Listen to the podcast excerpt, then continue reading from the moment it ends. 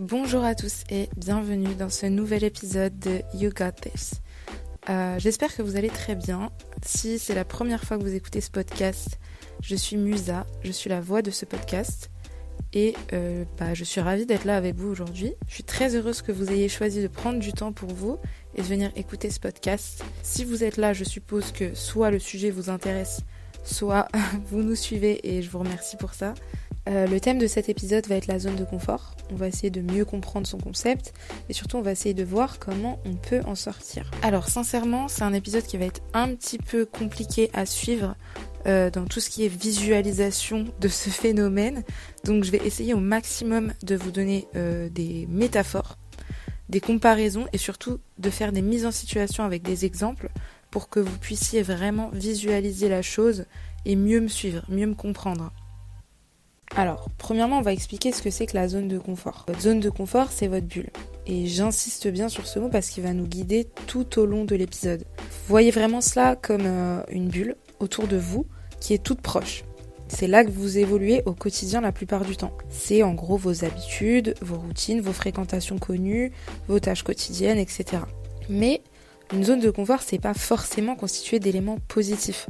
Ça peut être aussi des choses négatives ou qui vous saoulent, euh, comme par exemple euh, les, les, bouchons pour aller bosser tous les matins, le métro bondé, voire même, et c'est là que ça devient intéressant, des disputes à répétition. Si vous avez l'habitude de vous disputer avec votre partenaire, alors c'est ancré dans votre zone de confort, parce que c'est quelque chose de redondant et d'habituel pour vous. Si vous avez euh, l'habitude d'avoir un environnement de travail qui est stressant et qui est plutôt négatif, bah ça aussi c'est ancré dans votre zone de confort. Donc vous l'aurez compris, la zone de confort, en gros, c'est la vie qu'on mène à l'instant T, sans véritablement que ça nous demande d'activité mentale qui engendrerait un questionnement ou une réflexion dans l'action. C'est quelque chose de normal et d'automatique. Mais comment est-ce qu'on construit notre zone de confort?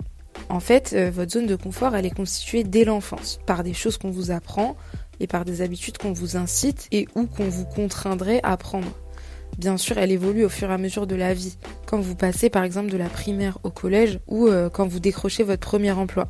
Mais mine de rien, pour moi, ces événements restent euh, des événements confortables et c'est que mon avis, mais euh, c'est des choses qui sont acquises dans notre société. C'est une suite logique qu'on est censé faire et qui est censée être suivie par tout le monde. Donc on se pose pas vraiment euh, la question à ce moment-là. Et pour donner l'exemple contraire, bah ça serait davantage sortir de votre zone de confort si vous décidiez de partir à l'étranger euh, faire du bénévolat à la fin de vos études, plutôt que si vous décrochez votre premier emploi, puisque c'est beaucoup moins normalisé et c'est beaucoup moins commun dans la société de partir à l'étranger. Voilà, donc parenthèse fermée. Alors, les habitudes que vous construisez, c'est pas les seules présentes dans votre zone de confort. Votre façon de penser, elle a elle aussi une zone de confort. Si on vous répète depuis votre plus jeune âge qu'il faut être discret en société et que c'est un comportement du coup que vous avez adopté, il est probable qu'aujourd'hui vous soyez encore qualifié de discret en société et euh, que être un peu plus extraverti, ça serait pour vous une sortie de zone de confort puisque la normalité entre grosses guillemets, c'est la discrétion en société pour vous. C'est ça votre façon de penser. Du coup, quand est-ce qu'on pense à sortir de notre zone de confort et pourquoi? En fait, il y a trois cas de figure, mais il y en a un sur lequel je vais pas m'attarder parce que c'est le cas où vous êtes propulsé à l'extérieur de cette zone de confort. Par exemple, vous êtes muté par votre taf ou euh, vous avez un grave accident. Donc en gros, c'est un élément extérieur qui intervient et c'est pas vraiment de votre sort. Donc on va plutôt se concentrer sur les deux autres cas de figure quand euh, l'envie de sortir de la zone de confort vient de vous. Alors, premier cas de figure, on a une situation, disons, positive. On est dans nos petites habitudes, ça fait un certain temps qu'on est posé, on a une bonne situation financière, sociale, etc. Mais le problème, c'est qu'on commence à s'ennuyer un peu dans notre routine. Là, on va chercher à ajouter, entre guillemets, un peu de piment dans notre vie. Et c'est pas euh, forcément par l'ajout de quelque chose d'exceptionnel. On va commencer à rêver un peu euh, à quelque chose de différent on va repenser à tel projet euh, dans lequel on s'était jamais lancé. Et on va se dire, ah bah pourquoi pas en fait? Et vous voyez, euh, quand je vous disais que notre zone de confort, c'était une bulle. Eh ben imaginez, autour de cette bulle-là, une autre bulle. Ce qui se passe ici, c'est que vous êtes appelé par votre zone d'apprentissage. C'est elle, la plus grosse bulle. Elle est derrière la zone de confort. Donc on peut la voir, mais on ne la touche pas directement et aussi facilement que notre zone de confort. Notre zone d'apprentissage, c'est un environnement beaucoup moins certain que notre zone de confort. C'est là qu'on fait quelque chose d'inhabituel, qu'on est hors de nos repères et hors de nos automatismes. elle implique une activité cognitive bien plus importante et elle implique également de rompre nos habitudes. Donc finalement, elle va demander des efforts, mais aussi une certaine motivation pour être atteinte. Donc, pour notre premier cas de figure, celui où vous êtes dans une situation positive, bah finalement, vous allez dans votre confort qui ne vous donne plus trop d'adrénaline, penser à euh, cette langue que vous aviez toujours voulu apprendre ou ce voyage qui n'a jamais abouti et commencer à vous diriger avec plus ou moins de motivation vers votre zone d'apprentissage pour sortir de votre zone de confort. Cette zone d'apprentissage, elle est commune à notre deuxième cas de figure, le cas où vous êtes dans une situation négative. On a donné pas mal d'exemples au début, euh, comme euh, un couple qui se fane ou euh, qui se dispute beaucoup, un job qui vous plaît pas, un environnement toxique, etc. Alors, là, la zone d'apprentissage, elle vous appelle un peu tous les jours. Vous avez envie de changer et surtout vous avez besoin de changer. Vous le savez et vous y pensez de plus en plus souvent. Et là, on se pose la question, mais qu'est-ce qui vous retient? Eh ben, en fait, c'est une autre bulle. Et oui, promis, c'est la dernière qu'on va mentionner. C'est votre zone de peur. Elle se situe tout pile entre la zone de confort et la zone d'apprentissage. Vous voyez vos objectifs et vos rêves depuis votre zone de confort, mais la zone de peur, elle forme une sorte de brouillard comme ça, un truc flou, épais, qui vous dissuade de vous aventurer plus loin.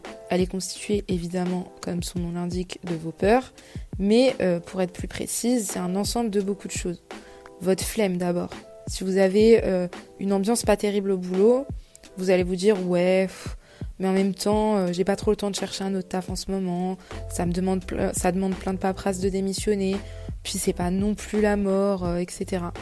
Donc ça, en fait, votre flemme vous empêche d'avancer et vous empêche de sortir de votre zone de confort. Il y a aussi vos habitudes confortables. Le bureau est pas trop loin de chez moi, je connais les heures de métro par cœur, j'ai une routine bien carrée après le taf, etc.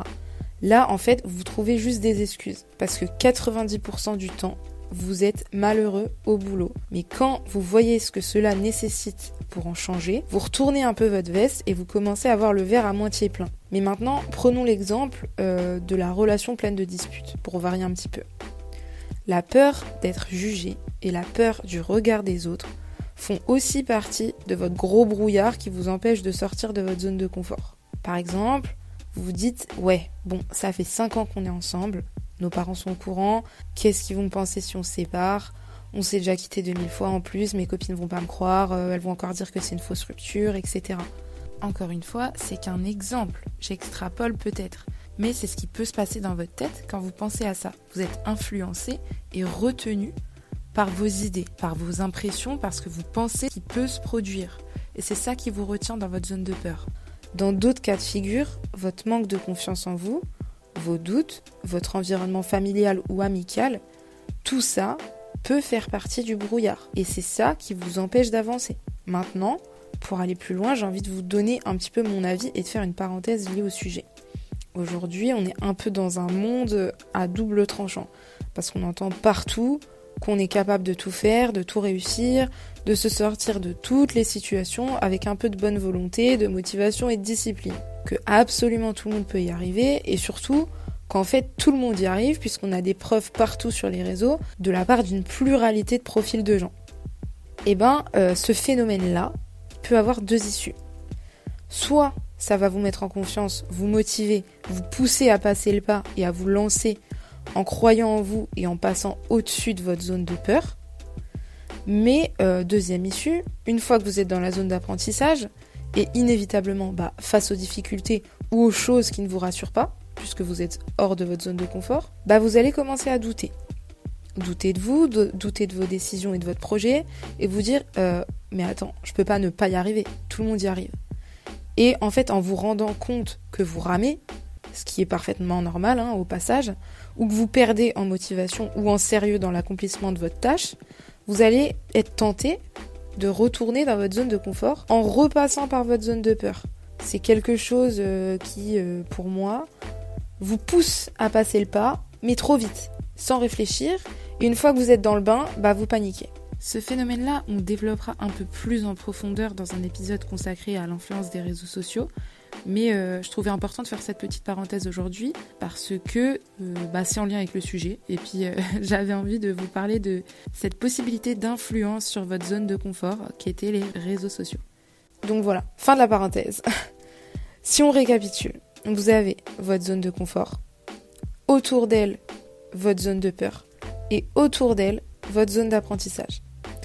Alors comment passer outre votre zone de peur et enfin sortir de votre zone de confort pour de bon Time for solutions, parce que depuis tout à l'heure on ne traite que des problèmes. La réponse ne va pas vous surprendre parce qu'elle est liée à notre épisode 1 sur l'auto-jugement. Si votre objectif est de changer de boulot, écrivez-le, échelonnez-le, pour éviter de voir ça comme une énorme montagne devant vous, mais plutôt comme des petits escaliers. En faisant ça, ça va vous demander moins d'efforts pour sortir de votre zone de confort. Ok, mon objectif est de partir à l'étranger, je dois d'abord me renseigner sur ça, puis appeler ma banque, puis je dois prendre ça en considération, etc. Passer les choses par écrit, ça permet d'avoir un visuel plus concret et plus motivant que juste avoir une idée ou un rêve dans sa tête. On pose les mots, on se rend compte des étapes à fournir pour y arriver. Et s'il ne s'agit pas d'un projet, mais plutôt euh, d'une action simple et ou euh, unique, comme par exemple bah, quitter son partenaire, bon, euh, je donne des exemples un peu trash, mais ça reste les plus parlants pour moi, bah, on s'autorise à se poser, à envisager les issues, à réfléchir vraiment à la question et à ce qu'elle sous-entend. Et on va pas se laisser hanter par l'idée qui nous trotte sans arrêt dans la tête, sans pour autant qu'on la considère vraiment. Maintenant, pour ce qui est de la confiance en soi et de la peur du jugement, il faut vous autoriser à lâcher prise. Vous avez besoin d'avancer et vous avez besoin de changer. Autorisez-vous à commencer à zéro. Laissez-vous être en difficulté. Laissez-vous tâtonner. Tout le monde passe par là. Personne, ou presque, ne fait quelque chose de nouveau sans galérer un petit peu. Pensez à vous d'abord. Pensez à ce dont vous avez envie. Pensez à ce projet dans lequel vous n'osez pas vous lancer et qui vous attire à ce point. Parce qu'en fait, là, dans votre zone de confort, soit vous êtes mal, soit vous vous faites chier. Donc ne restez pas enfermé dans une routine que vous avez par défaut ou qui ne vous convient pas. Et si pendant votre projet ou votre action, vous perdez motivation ou vous perdez foi en vos idées, et c'est normal, ça va vous arriver parce que ça demande de la persévérance, et eh bien repensez à là où vous avez débuté, le chemin que vous avez déjà parcouru. Dites-vous que vous êtes beaucoup plus proche aujourd'hui de votre objectif que vous ne l'étiez à vos débuts. Et réécrire et reformuler des objectifs, c'est aussi une bonne solution. Peut-être que votre idée, elle a évolué. Et peut-être que vous voyez d'autres étapes par lesquelles passer dans votre zone d'apprentissage. Ou même, euh, peut-être que vous avez simplement besoin de repasser par l'écrit pour revisualiser l'issue de vos efforts. Dans ce moment-là, il faut que vous soyez fort pour ne pas vous laisser envahir par la flemme, par la peur, par les doutes et pour persévérer. Si vous parvenez à faire ça, vous allez vous sentir un milliard de fois mieux. Chaque réussite, chaque effort qui aboutit, chaque progrès et chaque pas vers votre objectif va vous faire vous sentir accompli, satisfait, capable et ça va vous donner un boost de confiance en vous qui va nourrir votre motivation et va vous donner encore plus de force pour vous investir. Plus vous allez faire des efforts pour aller dans cette zone d'apprentissage, plus votre zone de confort, elle va s'étendre et plus ça sera facile pour vous de faire ces efforts-là. Et bientôt, votre projet, carrément, il va intégrer cette zone de confort. Ça va prendre plus ou moins de temps. C'est votre voyage, c'est vos efforts, c'est votre projet personnel. Donc, on va éviter de se comparer aux autres et au progrès des autres parce que chacun va à sa vitesse. Donc, vous l'aurez compris, il faut passer au-dessus de votre zone de peur pour vous autoriser à sortir de votre zone de confort. Alors donnez-vous les moyens de le faire. Facilitez-vous la tâche et lancez-vous.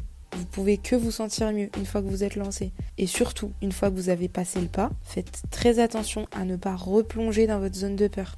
Vous allez y retourner de temps en temps, c'est normal.